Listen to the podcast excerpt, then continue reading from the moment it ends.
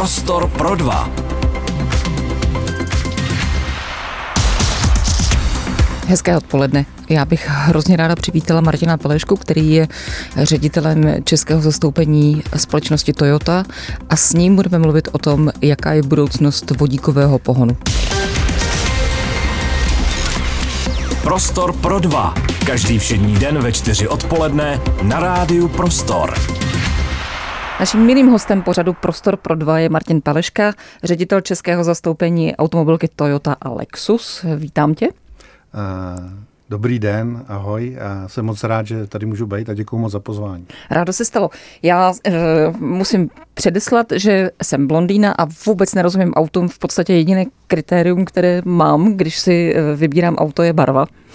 Ale každopádně vím, že Toyota byla první, která přišla s vodíkovými auty. A já bych moc ráda osvětlila, co vlastně nabízí ten, ten, ten vodíkový pohon.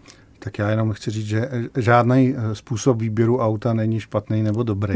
Děkuju. A vždycky, vždycky je to o tom, že samozřejmě ten zákazník nebo budoucí uživatel má nějaké potřeby. Tak já bych chtěla šedivou. A jestli je pro něj důležitá barva, pohon, eh, schopnost ujet kilometrů na jednu nádrž tolik a tolik, nízké emise či cokoliv jiného, tak je to vždycky podle toho, co eh, je potřeba toho zákazníka. Takže pokud je pro tebe důležitá barva, tak o, samozřejmě je to ten já jsem to trošku, faktor. Já jsem to trošku zveličila, ale jako je, je poměrně důležitá to zase. No. Tím chci říct, že není, není, není špatného výběru, respektive není špatného požadavku. A když teď se e, zůstaneme, nebo se dostaneme k vodíku, tak e, je to jedno slovo, vlastně e, značka H2, Eh, nejlehčí a nejjednodušší, nebo jedna z nejjednodušších molekul, nicméně celá ta eh, vodíková eh, společnost, která se už několik let vytváří po celém světě, v Evropě, na různých světadílech různou rychlostí, tak ale nabývá obrovského významu z hlediska vůbec budoucnosti. Ekologického? Nejenom ekologického, to právě je věc, která je teď hodně hmatatelná, ale z hlediska energetického. Hmm použití vodíku do budoucna v dopravě jako takový bude vlastně v menšinovém měřítku vůči použití někde jinde. To znamená i mimo automobil. V energetice, v metalurgii, eh, ve spoustě jiných oblastí, v lékařství a tak dále. Tyhle všechny věci se teď rozvíjejí. To, že se bavíme o vodíku v dopravě, je z jednoho prostého důvodu a to je to, že to použití je tam nejdál. A je nejdál eh, v té fázi, že se dneska pohybujeme normálně na cestách eh, vodíkovými autama, vodíkovými autobusama a jsou to první produkty, na který je možný si sáhnout, na který, z který je možný si vyzkoušet, otestovat, ohodnotit, nechat na sebe působit a proto dneska rezonuje tolik vodík v dopravě, protože to je první sféra, kde se vodík objevil. Já sám teď jezdím vodíkovým autem, jsem jsem přijel vodíkovým autem. Ano, já jsem to viděl. Díky první stanici eh, plnící na Barandově máme kde plnit v Praze už i v Litvínově, už i v eh, kousek od Nehvěst, možná se k tomu dostaneme. A je to hodně propíraná, vlastně propíraný téma, vzbuzuje spoustu emocí a spoustu různých diskuzí a je to z toho důvodu, že to auto, kterým já jsem dneska přijel, je první věc, na kterou si můžete sáhnout, kterou můžete vyzkoušet a o tom už jsem mluvil a proto to vzbuzuje tolik zájmu.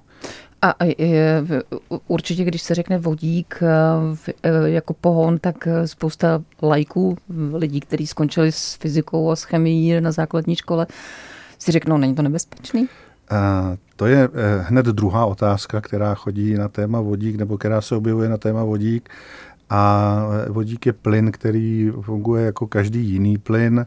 Je to plyn, kterého se vyrábí mnoho a mnoho tisíc tun každý rok, který se přepravuje ať už uh, nějakým kontejnerem, ko, ne, hmm. nějakou, nějak, v podobě cisteren nebo potrubím a tak dále. Je to plyn, s kterým se standardně pracuje už mnoho let a vyrábí se a přepravuje se, distribuje se v, v mnoha tisících tunách eh, nejenom po Evropě nebo v celém světě, ale dokonce i v České republice. Práce s ním a zkušenosti eh, práce s ním jsou už jako velice rozsáhlý a samozřejmě je to věc, která je hodně důležitá a proto i vývoj auta, kterými jsme schopni prodávat, nebo který jsme schopni vyrábět a prodávat, trval relativně dlouho a to zejména i s ohledem na bezpečnost. Vodík jako takový je, má hrozně malou molekulu a má takovou jednu vlastnost, která je na jednu stranu pozitivní a na druhou stranu negativní. Ta negativní je, že má tendence pronikat i materiálem, pronikat spoji v palivovém systému a tak dále. Na druhou stranu tahle jeho vlastnost je dobrá v okamžiku, kdy se dostane Eh, do vzduchu nebo když se eh, dostane ven z toho palivového systému, tak velice rychle eh, sublimuje do, do vzduchu, do prostředí a, Ale neškodí mu. Neškodí mu, samozřejmě není nijak škodlivý, nemá vliv negativní na, na jako emise nebo nemá vliv na, na ozonovou díru a tak dále. Ta otázka, kterou si položila, často je vyvolaná obrázky hořícího Hindenburgu, což podle všech potvrzení Eh, je obrázek hoření eh, dřevěný eh, prosmolený konstrukce a obalu. takže, trošku, takže to všechno, trošku to všechno fake, tohle fake spolu, news. No je fake, ale tak vypadá to dobře a trošku všechno spolu souvisí. Nicméně, jenom abych to zkrátil, palivový systém v tom autě, nádrže, včetně toho rozhodujícího systému po tom autě je naprosto bezpečný několik setkrát testovaný proti všemožným nárazům, proti střelám z automatických zbraní, proti všemu, co se s tím autem může stát. A je tam i několik bezpečnostních okruhů, co se stane, když. Takže provoz toho auto je, auta je absolutně bezpečný. Posloucháte Prostor pro dva. Martin Peleška, ředitel českého zastoupení automobilky Toyota a Lexus je milým hostem našeho vysílání. Já se vrátím k tomu, to mě zaujalo, ta, ta poslední věta, kterou si řekl před chviličkou. To auto je testované proti automatickým zbraním? Je to jeden způsobů, jak se dá proniknout do nádrže. Není to z toho důvodu, že by... Eh, je to jeden z bezpečnostních testů, eh, kterým prochází eh, vlastně ty, ty, ty palivové nádrže, ty tlakové nádrže, takže ta průraznost těch zbraní je velká a pokud vydrží i tohle, tak ta bezpečnost je tam zajištěna. Možná, že vy někdo chtěl střílet, někdo, kdo je majitelem ropné rafinerie po vás. Není to, není, Očividně budete vel, velkou konkurencí. Není to z důvodu, uh, není to z důvodu uh, snahy prodávat ty auta do váleční zóny, ale je to z toho důvodu, že je to jeden z druhů bezpečnostních testů, který potvrzuje vysokou bezpečnost toho zařízení, který je takhle testovaný je to auto, když si budu chtít koupit vodíkové nebo na vodíkový pohon, auto je dražší než, než naftový nebo hybridní nebo elektromobil? Tohle to je re, re, relevantní otázka, ale je to relativní. Já, než abych říkal, jestli je něco dražší nebo levnější, to auto je velikosti vyšší střední třídy. Je to sedan, který je necelých, tuším, že bez 8 mm je 5 metrů Pardon, dlouhý. takže to zatím je jenom jeden typ Zatím jenom jeden typ, ano. To, to, to auto se jmenuje Toyota Mirai. Mirai znamená japonsky budoucnost. Mm-hmm. A to auto je 5 metrů dlouhý, je to sedan vyšší střední třídy. A cena toho auta je, my ho máme ve dvou variantách podle výbavy za milion 750 nebo milion 850 tisíc a teď bychom mohli porovnávat stejně velká auta stejně výkonná auta na různý pohon je o něco dražší, než jsou auta na konvenční pohony, to znamená benzín a, e, benzín a nafta. nafta. Na druhou stranu, e, pokud bychom ho porovnávali se stejně velkým plně bateriovým elektrickým autem, tak je levnější. Znamená to, že ta, ta úspora třeba v tom palivu, řekněme, v tom bude jako výhledově dobrou investicí, proto koupit si trošičku dražší auto. Já se tím... snažím vždycky vyhybat uh, té diskuzi o tom, o tom ef, finančním nebo ekonomickém efektu, protože uh, my jsme dnes, a ne z toho důvodu, že by to bylo nějak výrazně dražší nebo výrazně levnější, spíš z toho důvodu, že my jsme v tomhle uh, jako, jako firma nebo jako, jako automobilka výrazně napřed. Já si troufám odhadnout, že jsme napřed, ne z pohledu roku 23, ale třeba z pohledu roku 2021, my jsme napřed tak zhruba o 10 let. A to, v čem dneska tady máme možnost jezdit a, a, a testovat a normálně si koupit, je eh, popravdě opravdě, oproti eh, výraznému množství konkurentů je tohleto o deset let napřed. A proč zrovna vy jste takhle progresivní a, a revoluční, je to, řekněme? Je to, daný, je to daný asi principem přístupu Výrobce. k mobilitě hmm. firmy Toyota Motor Corporation a vidím v tom paralelu, pokud bychom to srovnali s hybridy, což je taková dominantní technologie, kterou používáme, což je kombinace spalovacího motoru a elektromotoru, kdy ten elektromotor je poháněný elektřinou, která se vyrábí rekuperací, čili to je auto, který si vyrábí elektřinu samo sobě bez nutnosti zapojování do elektrické sítě, tak my jsme s touhle technologií začali koketovat někdy v 80. letech minulého století a první auto, který vyjelo na silnice, se jmenovalo Toyota Prius. Myslím, že to jméno bude znát většina posluchačů. A to bylo v roce... Ano, deva... hlavně z detektivek. Všichni vrahové jezdili. Pardon, a to, to, bylo, to, to, bylo, bylo a, to, a to bylo vlastně v roce 1997 a já osobně si pamatuju, kdy mnozí kolegové z jiných značek eh, době, kdy eh, řádili na trhu eh, dýzlový eh, turbomotory velice, velice účinný, s vysokým kroutícím momentem, vysok, nízkou spotřebou a tak dále. V době, kdy přišel Prius, tak to bylo opravdu obrovsky exotický auto, nad kterým každý kroutil hlavou, pozastavoval se. On ani designově nezapadal mezi ty ostatní modely ale už v roce 97 jsme s tímhletím e, začali operovat. Dneska máme pátou generaci a ten přelom nastal někdy kolem roku 2014, 2015, 2016, kdy tuhle hybridní technologii nebo jakoukoliv jinou variantu hybridní technologie se ostatní značky snažili dohánět. Takže i v tomhle jsme byli o mnoho let napřed. Teď, teď je to vodík.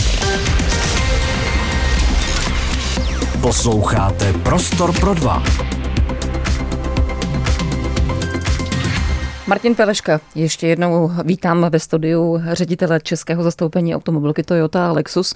Eh, já se vrátím ještě k tomu, o čem jsme mluvili, a to je v podstatě ten, ten, ten zdroj toho pohonu, nebo respektive ten pohon, protože eh, před pár lety se všichni klepali na čelo, když jim někdo řekl, kupte si elektromobil nebo hybridní auto a tak dále. Teď už je to v podstatě úplně běžná záležitost. Myslíš si, že, eh, že ta vodíková auta budou, eh, budou takhle expandovat eh, rychle? Je to jedna z variant. Možná by stálo za to utrousit jednu, dvě věty a připomenout, že to je vlastně, taky, pět. že to je vlastně taky elektroauto.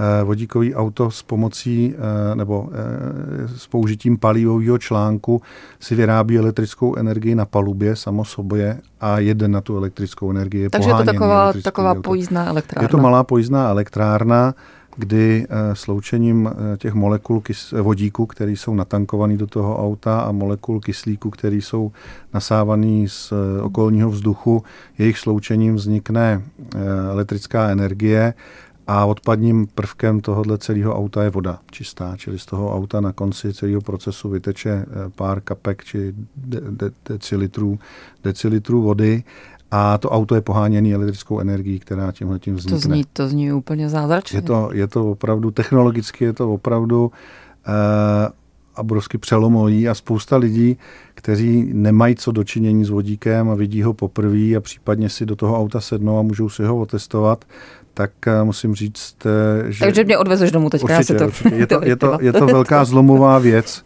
a ta zkušenost je nepřenositelná a je to něco, co je opravdu přelomový a je to právě už dneska ve formě absolutně použitelný, bezpečný, bez jakýchkoliv eh, problémů. A stejný pohon, eh, nebo stejný princip pohonu je možný využít v čemkoliv, co se hýbe. Tahle ta technologie je uplatnitelná v autobusech, v autobusech městské dopravy, v dálkových autobusech, ve vlacích, v lodích, dokonce v letadlech ve vysokozdvižných vozících. Takže by mohly být vodíkový letadla? Ano, už se na nich pracuje. Vlastně prakticky všechno, co potřebuje nějaký pohon na elektřinu, a potřebuje tu elektřinu ve velkém množství a není schopný e, tu elektřinu uložit do tak velkých baterií, který by bylo potřeba, tak si sebou veze vodík nebo má sebou vodík, kterým eh, si, z kterého si tu elektřinu e, vyrobí a následně na tu elektřinu jede. Odkud se vlastně vzala ta myšlenka toho, toho vodíkového pohonu? Ta myšlenka už je hrozně stará, si myslím. A pokud se nepletu, teď bych nerad mát posluchače, ale jedním z takových hlavních nositelů téhleté myšlenky byl dokonce Žil Verne, který tvrdil v roce 1870, teď si nespomínám přesně na ten rok, to je krásná, že jednou, krás, krás, krásný zdroj je, že, toho příběhu. Že jednou, jednou ten celý svět bude poháněn vodou, respektive vodíkem a už v, tomhletom, v tomhle věku měl takovouhle vizi eh, a dneska se to naplňuje. Jak je technologicky náročný vyrobit auto na vodíkové pohon? Je to eh, velký rozdíl proti tomu, jak eh, se vyrábí auta na, na benzín, naftu? Velká část, velká část a technologie z toho auta je vlastně uh, hybridní auto, který dneska uh, prodáváme ve velkém počtu, nebo hybridní technologie, kde místo toho spalovacího motoru je ten palivový článek. Co je důležitý říct, je, že jedním z takových jako náročných míst pro vývoj a, a, a výrobu toho auta je právě ta palivová soustava. To jsou ty nádrže a to je ta soustava eh, toho, roz, toho systému, která přivádí ten vodík z těch nádrží do toho palivového článku. To je možná dneska, včetně toho palivového článku, asi to, to nejnáročnější. Na druhou stranu ten zbytek toho auta vychází výrazně z, z hybridu, čili elektromotor, eh, je tam ještě i taková pomocná baterie vyrovnávací, eh, do které se ukládá elektřina stejně jako u hybridu v případě brždění nebo zpomalování, ale nejzložitější je ten palivový článek s tou... S tou to je právě, Martine, věc, kterou uh, asi uh, určitě jako spousta lidí napadne, ten, ten, ten problém. uh, když ti dojde benzín v autě, tak si zastupuješ, odjedeš s kanistrem k první benzínové pumpě a vrátíš se a doplníš ten, ten zdroj toho, toho paliva. A co se stane, když ti dojde vodík? Jako, to, to asi nebude úplně jednoduchý jako do, dotankovávat. Tak eh, jednoduchý to není. Takhle těch aut, který, nebo těch řidičů, kterým by došel benzín na cestě, asi není moc, protože ta hustota, no, to hustota, je, je, hustota sítě je docela veliká. A v dnešní době ty plnící stanice oficiální jsou v Čechách tři. Eh, pro pohyb po Praze je to absolutně bez problémů. Pro pohyb do rádiusu někde kolem 200-250 kilometrů je to taky úplně v pořádku. Já jsem byl zrovna eh, ve středu v Telči absolutně bez problémů i s návratem a ještě velkou rezervou. Ta vzdálenost, kterou je možný ujet na jednu nádrž, je přes 500 kilometrů. Eh, papírově je 650, ale je lepší, je to, být, je, být, je lepší být nohama ano, na zemi, ano, ano, 550 kilometrů se dá na tu nádrž ujet. Je, jsou to jednoduché počty, uh, 100 kilometrů se dá ujet na 1 kilo vodíku, já mám teď spotřebu 1,06 uh, a do toho auta se vejde 6 kg vodíku, takže 550 kilometrů je bez problémů. Posloucháte Prostor pro dva. Martin Peleška, ředitel českého zastoupení automobilky Toyota a Lexus, je hostem našeho vysílání a bavíme se o věci, která je pro mě taková trochu španělská vesnice a to je, eh, to, to je automobilismus v podstatě, a, ale úplně revoluční eh, nová metoda, jak eh, jezdit a to je vodíkový pohon. Teď jsme se dotkli toho, že není zatím úplně jednoduché eh, dotankovávat, řekněme. Je to tak správně ten termínus technicus? Říkáme většinou plnit. Doplnit, plnit. Doplnit. Dobře, plnit. Eh, v zahraničí je to lepší než, eh, než v Čechách? Ta situace se zlepšuje nejvíc z těch stanic je v Německu mm-hmm. a je na to taková aplikace, kde zároveň je možný se podívat, kde ta plnící stanice je, eh, kdy má otevříno, jak funguje, jestli je funkční nebo není. A je tam i mnoho stanic, které jsou v přípravě. Těch mm-hmm. modrých koleček, což znamená stanice je v přípravě a prochází nějakou fází výstavby nebo už testováním, těch je tam mnoho a ta síť se rozrůstá docela intenzivně. Kolik to vlastně stojí, to, to, to doplnění? Na Barandově a v Litvínově stojí uh, kilovodíku 278 korun. Podle těch to se měří na kilo? Když to, to se měří na kilo, ano, je to na kila. No, bych řekla, že to je na litry, ale dobře. Je to na kila, ten vodík se uh, plní v plnění po tobě, v plynném skupenství a plní se pod tlakem 700 barů, což je jedna z taky technologicky náročných věcí, udržet a pracovat s tlakem, uh, ať už v tom systému té plnící stanice nebo toho auta s tlakem 700 barů je docela náročný. U nákladních aut autobusů je ten tlak poloviční, ten je 350 barů, ale abych se vrátil k tomu, co to stojí, čili lehce přepočteno ty 2 koruny 80 na kilometr je to něco, co se dá přirovnat k autu, který konzumuje 8 litrů benzínu na 100 kilometrů. Tak to znamená, že to není uh, žádná darda, kterou by neunesl ten... Není, není, ten, není. Ten, není. Ten, takhle ten velký auto, takhle výkonný auto. Uh, Kolik jezdí to auto? Uh, jezdí podle předpisu. Ale výkon, to, má, výkon, vý, výkon má 182 koní a jezdí, hmm. jezdí ten, tam je právě výhoda nebo ten zážitek z toho je, že to kombinuje z pohledu uživatele pozitivní vlastnosti konvenčního auta, to znamená, že to auto Eh, se nemusí dobíjet eh, eh, nějakou zlouhavou dobu, ale stačí zhruba pět minut, to auto je naplněný, což je ta výhoda. Další výhodou... A to ti vydrží na těch, na těch 500 plus km. minus 600 km. Plus minus 550 km to vydrží.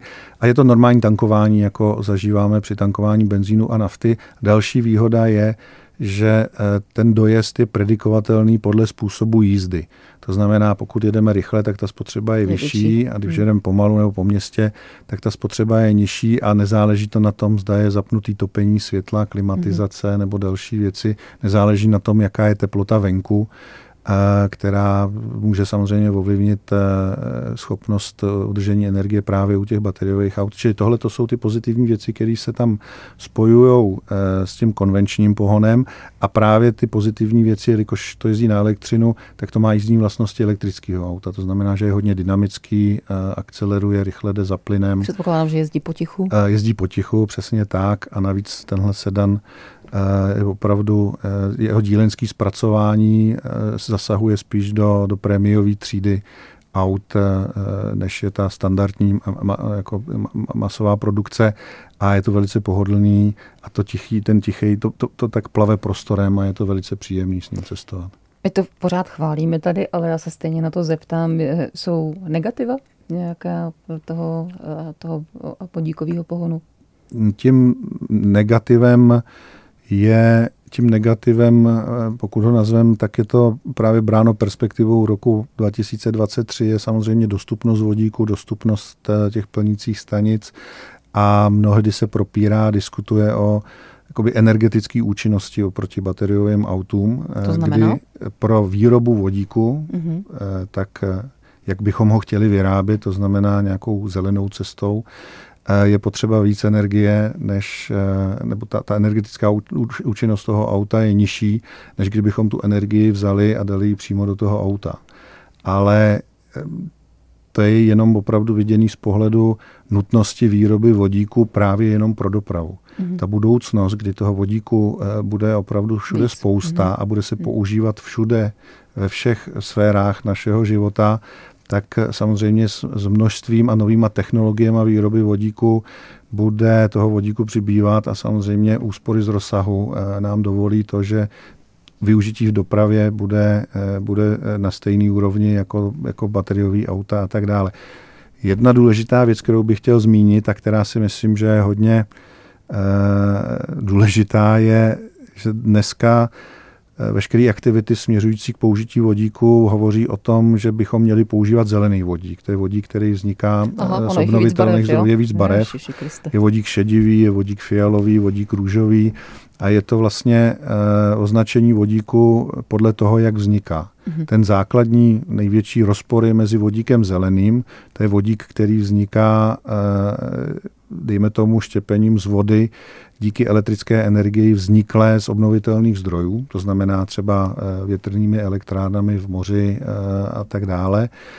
Oproti tomu je šedý vodík, který vzniká eh, jako vedlejší produkt při například chemických reakcích v rafinériích, při výrobě nějakých produktů to z roby. Moc ekologicky, to nezní moc hmm. ekologicky, nicméně ten vodík tady máme a můžeme ho používat. A náš nebo taková, taková idea je, že pro start té vodíkové společnosti bychom možná mohli dát trochu stranou tu barevnou škálu vodíku a používat ten, který máme k dispozici třeba po dobu pěti, šesti, sedmi let, mm. než se celá ta společnost nastaví. A říkám to z jednoho prostého důvodu, že barvy vodíku se řeší, ale barvy elektrické energie se neřeší. A přitom ta startovní čára podle je mě je stejná. stejná. Posloucháte Prostor pro dva. Ředitel automobilového gigantu Toyota Lexus Martin Peleška je hostem dnešního vysílání Prostoru pro dva. Eh, bavíme se o tom, jakým způsobem motivovat lidi vlastně k tomu, aby si koupili eh, auto na vodíkový pohon. A eh, mě by zajímalo, jak třeba se jestli to není v podstatě průmyslová špionáž, to na, na to se ptám teďka, jak, jak se pohybují ostatní automobilky v rámci eh, vývoje vodíkových aut, protože vy jste v podstatě asi v tuto chvíli jediní, kteří, eh, kteří eh, prodávají vodíkový ne, ne, Nejsme jediní, což je dobrá zpráva. My jsme s tom asi nejdál Další eh, podporovatel a velký asi investor do vodíku je korejská společnost nebo automobilka Hyundai, mm-hmm. která má svoje... Eh, Takže to všechno přichází z, eh, z dálého východu? Z, z východu. Hyundai je úspěšný i v použití této technologie v takových středně velkých nákladních vozech, kde já si myslím, že to má velkou perspektivu budoucnost. a budoucnost. A postupně s touhletou myšlenkou koketují i jiné automobilky, Eh, například eh, výrobce německý BMW mm-hmm. už je v docela pokročilé fázi použití této technologie v jednom z jejich SUV a těch automobilek si myslím, že bude přibývat. Ta oblast těch menších a středních užitkových a nákladních vozů si myslím, že bude Eh, velice dobrým místem pro použití vodíku, protože za ty auta a jsou dost, taky trošku, že? ty auta jsou dostatečně velká k tomu, aby tam dokázali ubytovat Hodinku. tu technologii hmm. a, a tu palivovou soustavu. A, a zároveň, zároveň komfortní pro, pro pasažéry. Přesně tak. A zároveň ten efekt použití hmm kdy dneska mají dvou, dvou a půl litrový dieselový motory uh, s výměnou na vlastně elektropohon s pomocí vodíku. Ten efekt snížení emisí je tam, to je z nuly za 100 hmm. na 100 za vteřinu prostě. Jo. Martine, myslíš si, že, že uh, kdyby se nějak masivně přešlo na, na vodíkový pohon, že by to třeba tomu životnímu prostředí jak významně pomohlo? Teď záleží na tom, jestli se bavíme o e, dopadu z provozu anebo celkového e, dopadu, protože já si myslím, a to je stejně platný i pro elektromobilitu, je dobrý opravdu uvažovat e, v komplexním obraze, hmm. co to přináší, včetně toho, kde buď elektřina anebo vodík vzniká, hmm. včetně toho, jak a kde se dobývají suroviny pro výrobu. Já už jsem se úplně ztratila v růžovém, šedivém, zeleném. Baterií. Tohle všechno vodíku. je potřeba vzít jako komplexní věc ale rozhodně si myslím, že použití vodíku jako takového bude a může mít zásadní vliv pro snížení emisí eh, například v lodní dopravě, kde mm-hmm. já teď ty čísla nevím přesně z hlavy, ale eh, velice malý počet eh, zaoceánských lodí tvoří veliký počet emisí globálně kde například při použití eh, vodíku z mořské vody by tohle mělo velký asi vliv a velký To znamená, dopad. že by, že by opravdu, eh, omlouvám se, že skáču do řeči, ale eh, takže by to opravdu jako generovalo vlastně to, že jede ta loď, respektive pluje ta loď po moři, tak by tak by byla zároveň zdrojem svého pohonu? Přesně tak. Tahle loď totiž už v experimentálním stavu existuje. Jmenuje se Energy Observer. Na internetu je kolem toho spousta videí a obrázků. Je to katamarán. A teď já se budu snažit to nějak polo, jako jednoduše vysvětlit, jak to funguje, protože já vždycky, když se... Určitě ne, ne, to nejde o pochopení, eh, já myslím, že to pochopíš, ale jde o to, že ta loď je pokrytá solárními panely, plus má na sobě ještě větrnou elektrárnu a z přírodních zdrojů, slunce a větru, získává elektrickou energii, Takže kterou, to zadarmo. kterou rozkládá, ne, ne, ne, ona rozkládá mořskou vodu, po který jede, eh, elektrolýzou. Z té mořské vody získává vodík a tenhle ten vodík používá pro svůj pohon. No tak ti jenom chci říct, jsem to nepochopil, ale eh, dobře. v, a je, zásadě, to, je to, je to něco eh, jako opravdu eh, až z říše vědecko-fantastické literatury, kdy jsme zpátky u Žila Verna. Žila Verna, kdy ta loď jede na něco, co je téměř jako z hlediska zdroje nekonečný, jede po mořský, po oceánské vodě, kterou používá pro, pro svůj pohon. Když jsme u toho, jakým způsobem se vyvíjelo to, nebo respektive vytvářel ten prototyp a vůbec ta myšlenka toho, toho vodíkového pohonu. Eh, podle čeho se eh, vyhodnocovalo, jaký typ toho auta bude nejvhodnější pro to, aby se eh, vlastně s ním vystartovalo s tímhletím pohonem? Tak nejdřív asi vlastně to auto, který máme dneska k dispozici, už je druhá generace. Ta první přišla v roce 2015 a zhruba 15-17 let předtím to začalo poprvé vypadat trochu jako auto. A ty věci se vlastně eh, oddělují nebo se vyvíjejí zvlášť. Ta technologie se nejdřív vyvíjí eh, ve směs i bez ohledu na to, kde bude ubytovaná do budoucna, mm-hmm. jenom z hlediska toho, jak vlastně funguje, jak bude fungovat, jak to bude vypadat. A pak se k tomu hledá nějaký způsob eh, nebo nějakým způsobem to, který model by se k tomu hodil, případně ten model vzniknul.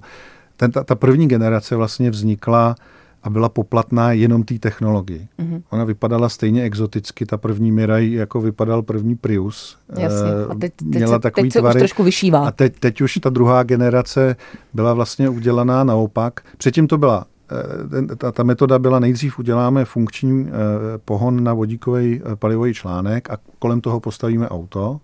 Teď to bylo tak, že máme auto a do něho zabudujeme ten palivový článek a tu palivovou soustavu tak, aby to fungovalo a bylo to především super auto komfortní. a hmm. komfortní hmm. a skvělý auto a k tomu ještě navíc ta třešínka na dortu je, že to je, že to je na vodík.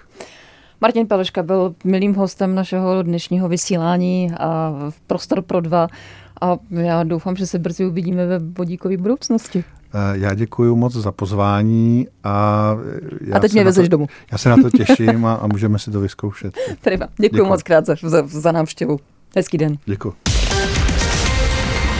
Prostor pro dva. Poslouchejte každý všední den ve čtyři odpoledne na rádiu Prostor.